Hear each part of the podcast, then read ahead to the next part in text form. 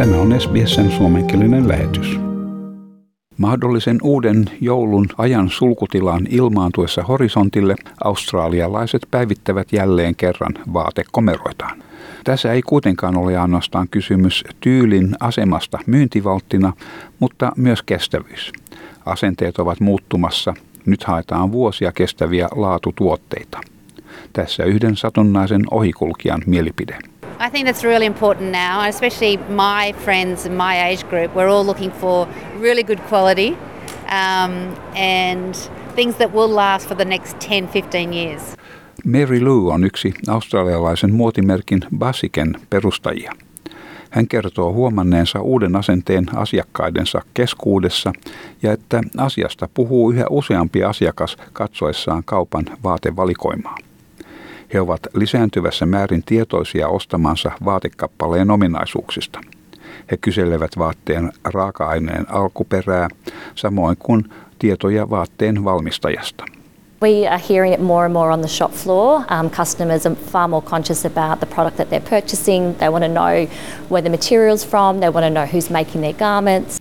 Australiassa muotiala on 27 miljardin dollarin teollisuusala ja se on muuttunut merkittävästi niin sanottujen pikamuotiliikkeiden halpoinen muotivaatteineen ilmestyttyä markkinoille. Kuluneen vuosikymmenen aikana monet muotimerkit ovat menestyneet hyvin Australiassa. Muotialaa syytetään myös kasvavan ympäristöongelman kiihdyttämisestä, varsinkin halpojen vaatteiden joutuessa muutaman käyttökerran jälkeen kaatopaikalle. Ympäristöministeri Susan Lee sanoi, että ala pystyy toimimaan paremmin. Hän huomautti, että tavallinen australialainen ostaa vuosittain 27 kiloa vaatteita, joista 23 kiloa heitetään pois. Too much Australian fashion is fast, is poor quality and is thrown away. The average Australian buys 27 kilos of clothing each year and throws away 23 kilos. Liittovaltion tavoitteena on että kaikesta jätteestä tekstiilit mukaan lukien korjataan talteen 80 prosenttia kierrätystä varten.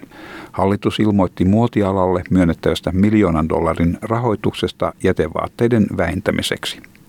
Monash kestävän kehityksen instituutin tutkija Alicia McCallion pitää ilmoitusta tervetulleena, sanoen sitä hyväksi aluksi, vaikkakin se on hieman myöhässä. Yeah, it's absolutely a great start. It is overdue, um, and it's great to see um, the federal government commit in this way um, support a collaborative partnership that um, brings together industry experts and led by the Australian Fashion Council. And we know that there's much more to do, and so it's an absolutely great start. Pyrkimyksenä on hallita vaatteiden ympäristövaikutus tuotteiden koko niiden olemassaolon aikana valmistuksesta aina kierrätykseen saakka.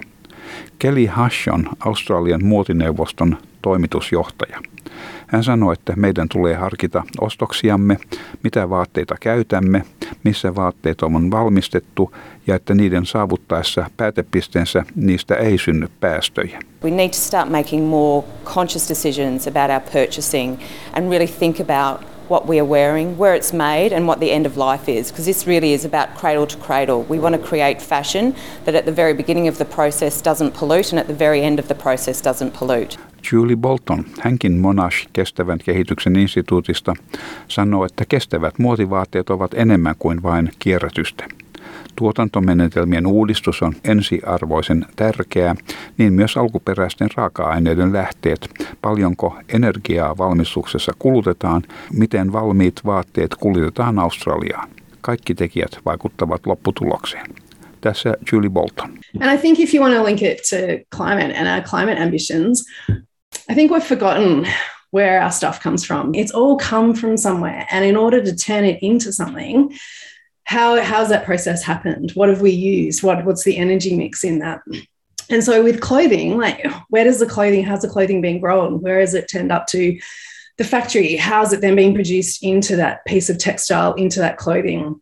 Is it how is it being transported to Australia? I mean, was it done locally or was it done overseas? So all of those factors, right, play into the carbon footprint of an item of clothing. Muotisuunnittelijat ja University of Technology of Sydneyn luonnoitsija Timo Rissanen pitää hallituksen toimia asiassa tervetulleena. Hän sanoi, että jo pitkään on ollut syytä uudelleen ajatella vaateostoksiamme. Hän sanoi, että saavuttaaksemme todellisen ympäristövaikutuksen joudumme puuttumaan pikamuodin välittömään tyydytykseen pyrkivään toimintamalliin. Tässä Timo Rissanen.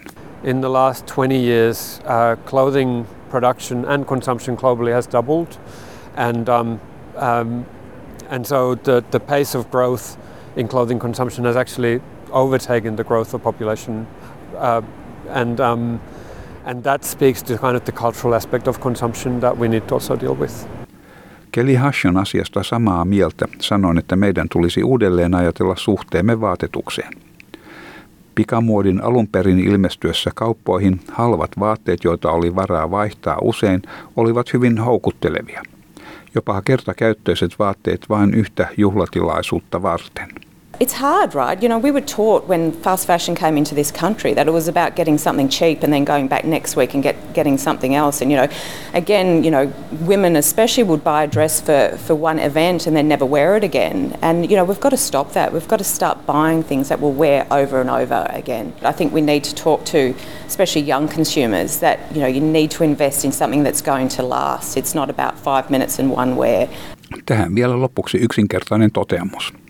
Kestävä laatutuote ei koskaan mene muodista. Tämän jutun toimitti SBS-uutisten Navin Rasik.